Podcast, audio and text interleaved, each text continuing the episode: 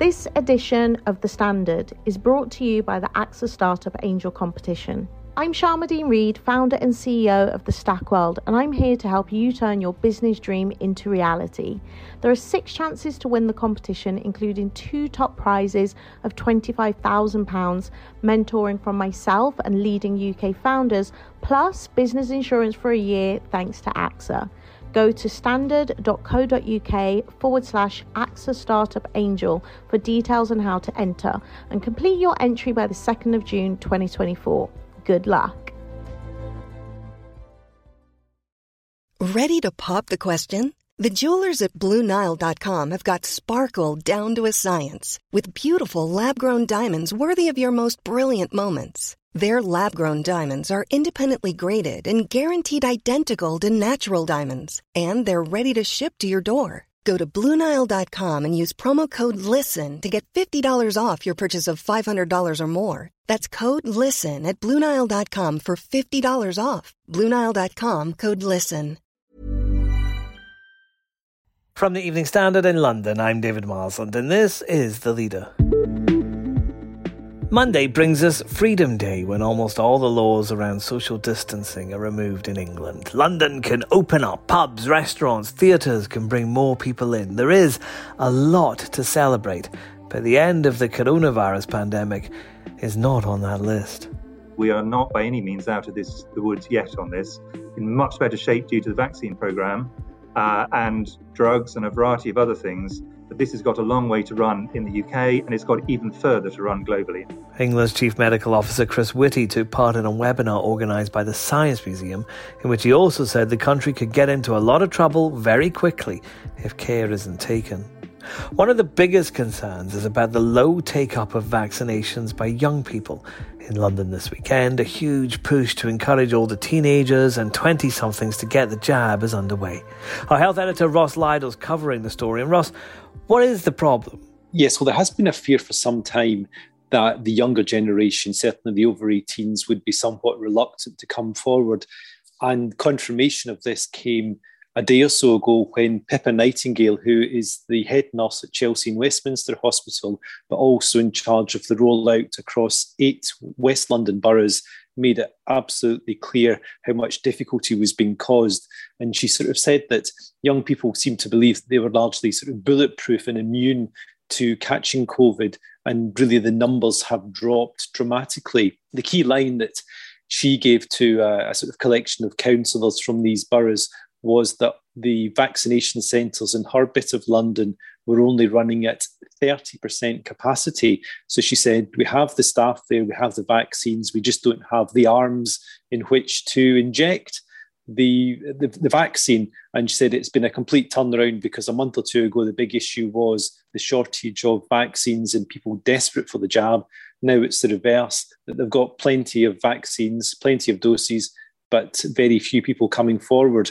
And this is confirmed now in the official NHS statistics. On Wednesday, only about 8,000 people in London came forward for a first jab, which is quite alarming, really. As we do open up, if more people, even these younger people, don't get this jab, what kind of problems is that going to cause? What have people been saying? Well, I think we have to remember, first off, that COVID in younger people is less likely to cause serious illness as it is in the over 50s. And similarly, younger people are at lower risk of dying from COVID. However, they're not at 100% negative risk, if you like. You know, there still is a risk, and in particular, a risk of long COVID. And this is something that Professor Kevin Fenton has mentioned.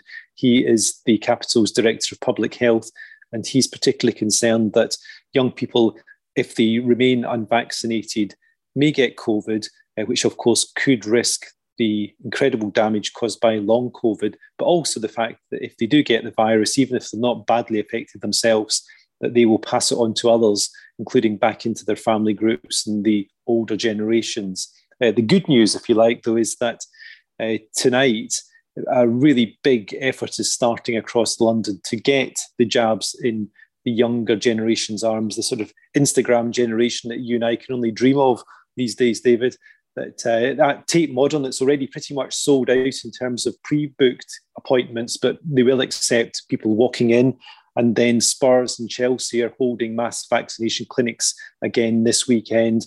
And there'll also be pop-up clinics in the likes of Camden Market and Greenwich Park as well. An enormous effort is clearly underway to try and get these jabs into people's arms before Monday. How is London dealing with coronavirus right now? What is the situation in the city? The latest figures from NHS England last night showed there were 5,700 new diagnoses in the last 24 hours. And there's sort of about 570 people with COVID currently in London hospitals. The Royal London Hospital in Whitechapel, which is the capital's biggest hospital and had two floors of its sort of giant tower block dedicated purely to COVID intensive care patients early in the second wave. Staff have now said that they've actually reopened those wards again because the numbers are rising. So the numbers are going up. They've been going up quite sharply. We're not at the level we were in January and February, and we're certainly not at the level of deaths. There were 6 deaths recorded in London across the last 24 hours. So luckily, it is proving to be true that the vaccine has weakened the link between cases, hospitalisations and deaths, but it hasn't broken it. And the fact that the rise is still so sharp is definitely causing concern, and concern for the next month or two, especially from Monday when there'll be far greater social mixing when the official rules change. And this is why people like Professor Kevin Fenton are saying he's not calling it Freedom Day because this isn't over. I thought this was very interesting that he really did not want to use that term at all. And he said, you know, it gives a misleading impression that the pandemic is over when it's far from it. He said this was in an interview he gave to BBC Radio London last night. Kevin Fenton's normally a very mild-mannered, carefully spoken individual who doesn't like to use hyperbole or to over-dramatise things. And again, he was cautious in his words, but the message coming through really is quite clear from these people that really don't believe it's all over.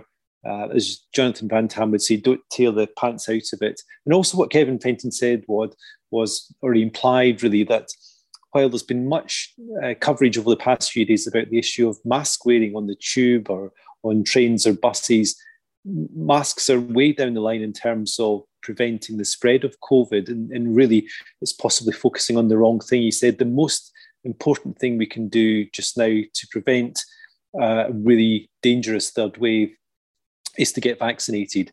The second thing you can do is maintain social distancing.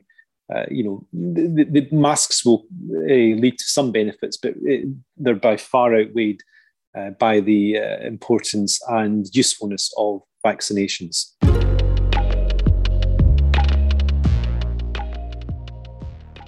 You can read Ross's story in the newspaper or at standard.co.uk, where there's also a link to the full list of places offering vaccinations in London. That's the Leader podcast. We're back on Monday at 4pm. Hi, I'm Lawrence Delaglio, host of the Evening Standard Rugby podcast, brought to you in partnership with QBE Business Insurance. The show is available to listen to now and right up to the end of the season, when the winners of the Champions Cup will be crowned at Tottenham Hotspur Stadium, and the fight for the Premiership title will be decided at Twickenham. QBE is one of the world's leading insurers, and they will help your business build resilience through risk management and insurance solutions. Subscribe and download now wherever you get your podcasts. Thanks for listening. Hi, I'm Daniel, founder of Pretty Litter. Did you know cats tend to hide symptoms of sickness and pain? I learned this the hard way after losing my cat, Gingy. So I created Pretty Litter, a health monitoring litter that helps detect early signs of illness by changing colors, saving you money and potentially your cat's life. Pretty Litter is veterinarian developed, and it's the easiest way to keep tabs on your fur baby's health right at home. Go to prettylitter.com and use code ACAST for 20% off your first order and a free cat toy. Terms and conditions apply. See site for details.